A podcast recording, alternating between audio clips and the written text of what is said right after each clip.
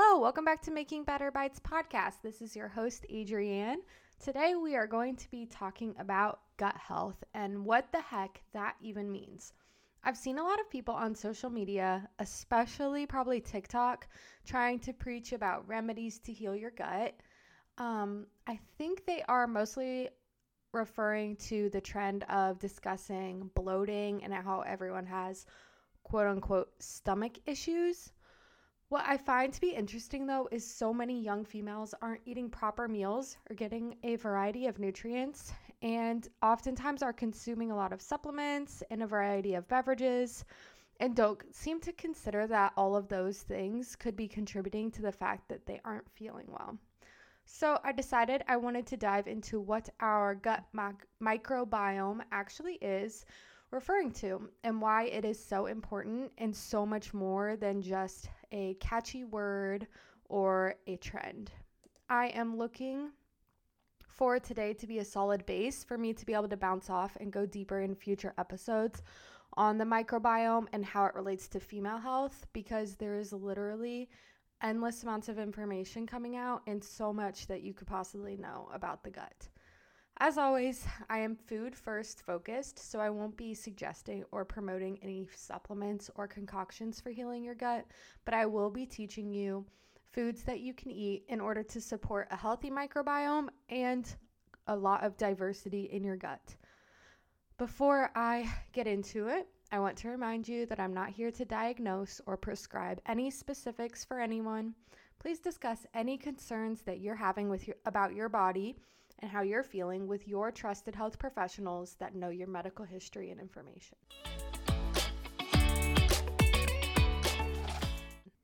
First things first, let's define the gut microbiome and talk about what it is. So, gut health research is in its infancy, and there is so much to learn, like I said, going forward as there is access to more and more information. Up until new tools emerged in the early 2010s, there wasn't as much consistent information to know about the microbiome and what is going on in there. Now it is seen that the dominant bacteria in the intestines don't always match exactly what is found in the stool. It could be different.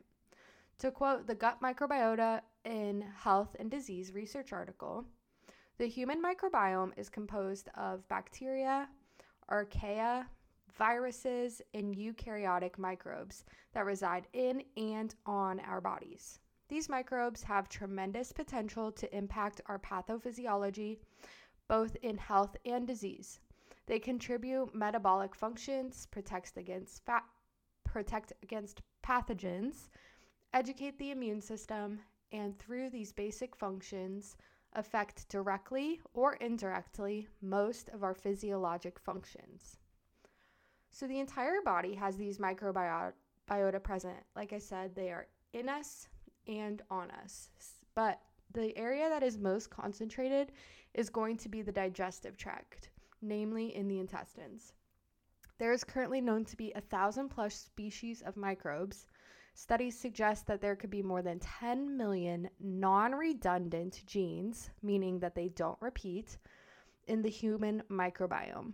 The microbiome in your gut um, seems to first start developing, um, or it's been found to first start developing when you are born. So it's very immature until about three years old. But the first things that will affect it are whether are how you are delivered. Whether you come into the world via C section or vaginally will determine whether you first pick up microbes from the skin or the vaginal wall of the parent that birthed you. Furthermore, the next determinant is going to be formula feeding versus breastfeeding because, again, different dominant bacteria are found um, depending on what babies are eating. By the time people um, reach three years old, their gut is about 60 to 70% of what an adult will be. Um, I also read that while your gut microbiome can change based on many factors over time, given like your age or like what you're eating, obviously, environmental factors, disease states, antibiotics, all sorts of things. It remains relatively stable from your quote third to seventh decade of life. So that's how they described it. And I took this to mean um, from your 20s to your 60s, everything is pretty stable. even though there are changes that you can make, your baseline is kind of already there and doesn't really change too much.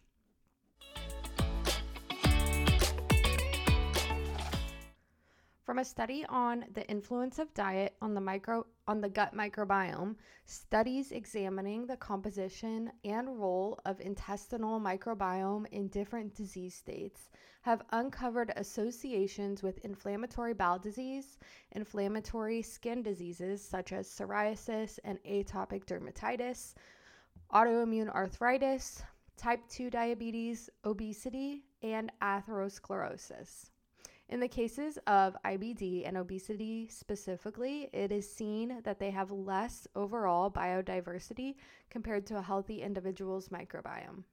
I also noticed that many studies referenced your gut's ability to develop butyrate and amounts of butyrate in your gut based on the type of bacteria that are dominant it seems that the more development you are able to do and create, the healthier and more diverse your gut and overall system is.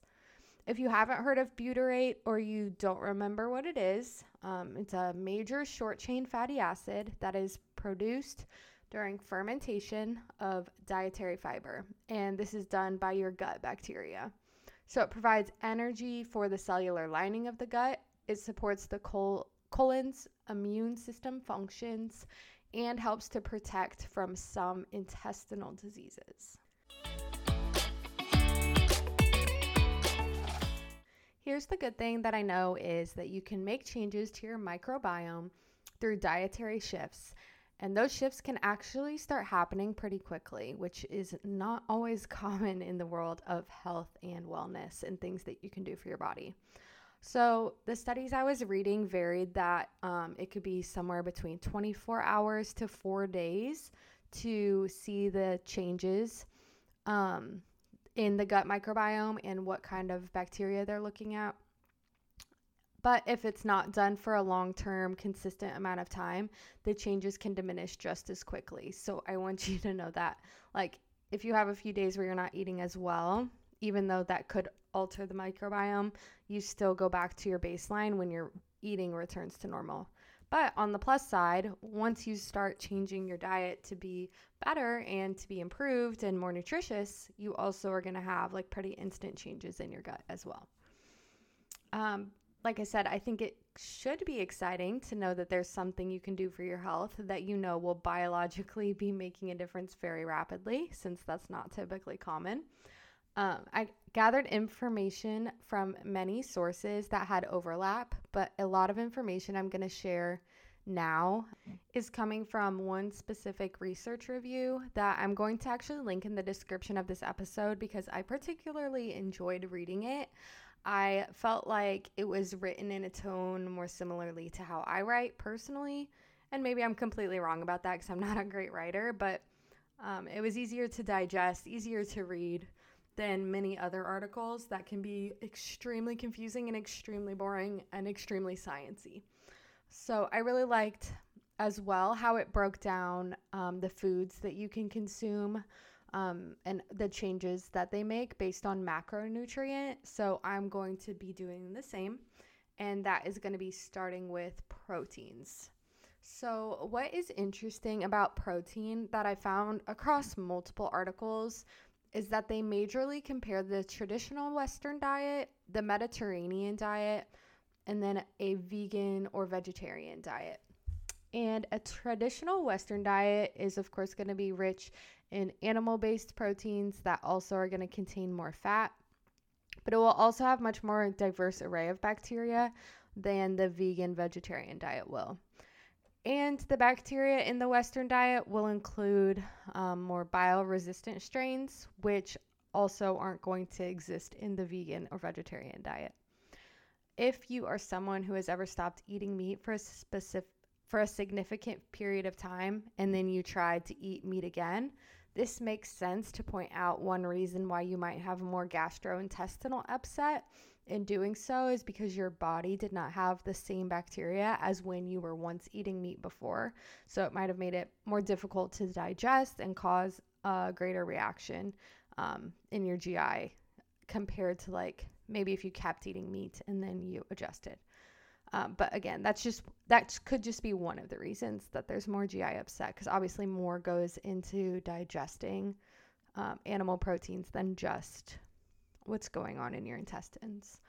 In a more plant based diet as well, um, it's seen that the amount of fiber and nutritional variety provides more anti inflammatory properties and protection of the mucosal barrier maintenance because the increase in short chain fatty acids that we mentioned before, like the butyrate, while a protein rich, low carbohydrate diet might have greater um, weight loss effects, it is also possible that it has more long term consequences to your health. This um, review specifically was talking about like a high total protein intake, especially from animal protein, is associated with a significantly increased risk of developing IBD or irritable bowel disease. And red meat specifically showed an increase in compounds that increase the risk of cardiovascular disease or CVD. So, as far as protein consumption goes, it's good to consume some animal based proteins, but have a larger portion of your proteins um, becoming from plant based proteins, and that's going to help better protect your gut.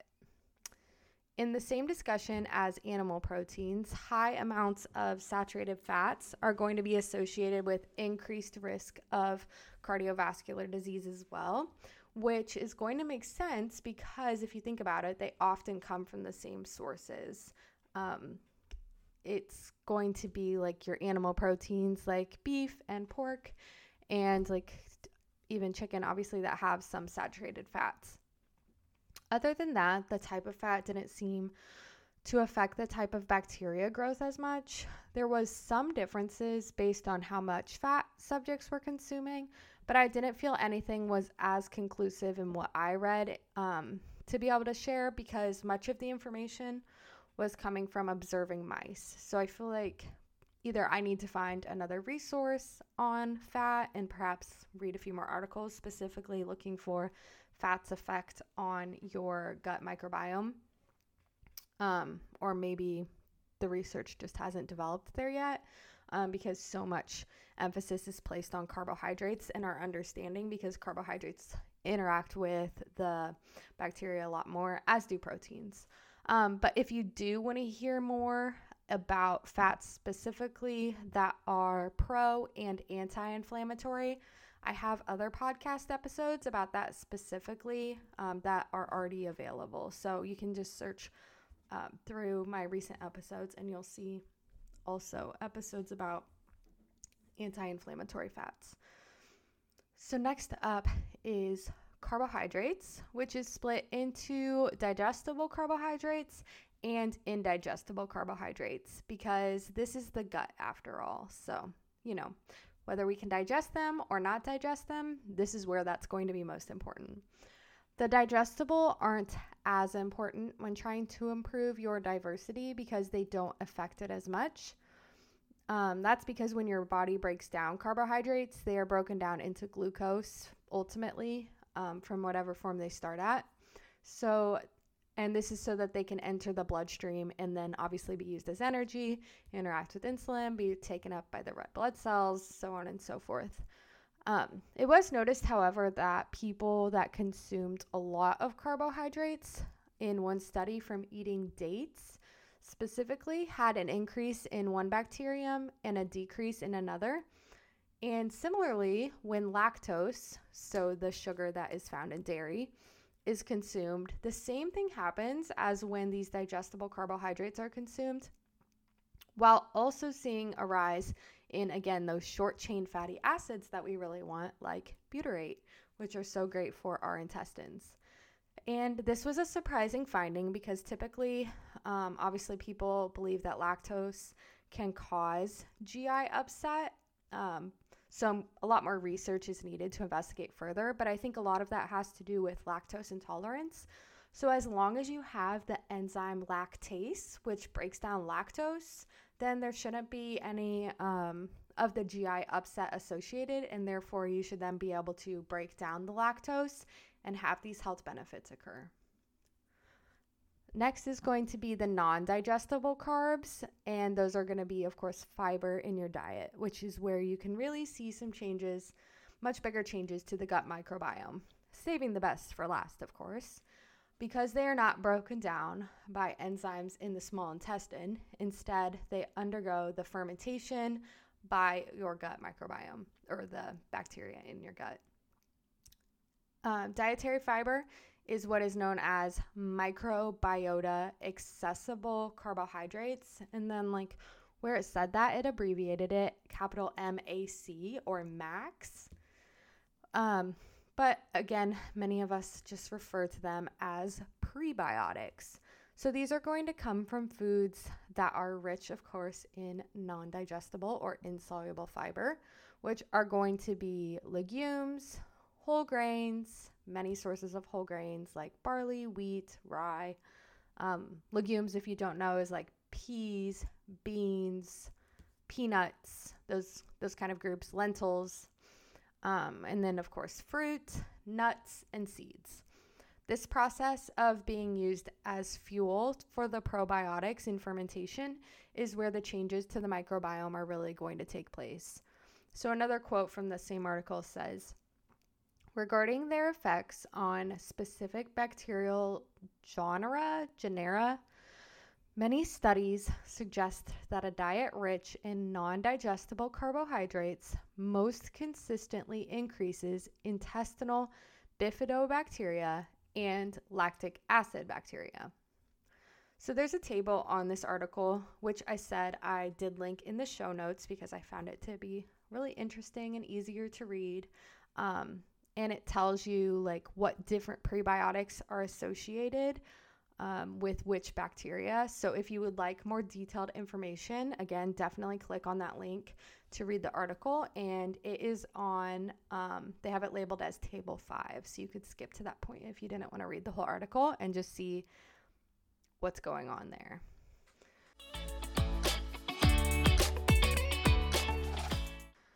So I feel like I kind of just droned on today. I hope that you guys don't feel that way. Um, I just kind of went straight through the information that I had that I wanted to cover because it can be really confusing and there's a lot of words like the obviously in the articles they like name off the specific bacterias and they're all really similarly spelled and whatnot. So I didn't feel like it was beneficial to read them off here.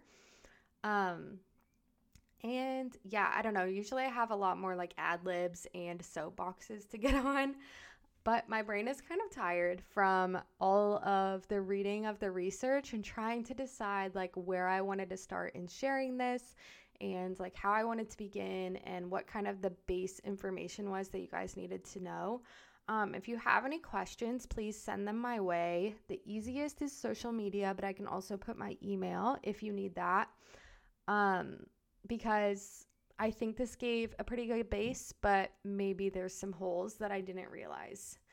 So, basically, what did we learn today? Having dysbiosis or a lack of diversity in the gut microbiome is not a good thing, but thankfully, we can change it through dietary shifts. You might have noticed I didn't get into the probiotic discussion today and only briefly mentioned the prebiotics but I hate for these episodes to ever get too long or be overbearing with information. And I plan to go fully on covering an episode on pre and probiotics next time. Um, next week on the next episode. It's just going to be pre and probiotics and what that means, what they are, etc. There are several foods to discuss when it comes to finding probiotics without supplement use, and some more information to share about prebiotics as well. So be sure to like, comment, and share this episode with friends and family if you enjoyed and learned something new today. And make sure you are subscribed and following me on Instagram for more information between episodes. And you can be notified when episodes are released. And that is also comes with being subscribed to the podcast. So until next time, I hope that this helps you guys get into making better bites. Have a great week.